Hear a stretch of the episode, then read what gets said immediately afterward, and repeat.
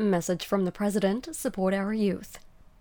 Dear friends, I write in support of the youth of NunatuKavut who will gather near Happy Valley Goose Bay on Saturday, February 2nd, in defense of their Aboriginal rights and in protest of the Muskrat Falls project. Approximately a month ago, a couple of our youth named Brandon Cabot and Adam Dyson approached NunatuKavut and expressed how very concerned they were with what was happening in Labrador. The fact that their rights were being disregarded the environment was being damaged, and yet they could see nothing good for them and their communities was something they genuinely wanted to know.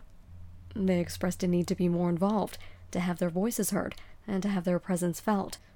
I said if you want to organize and get our youth more involved, we'll stand with you 100%. The youth are doing their part, and NunatuKavut will do its part. It's not enough to say how important our young people are to our future. We must demonstrate that we believe what we say, and we will.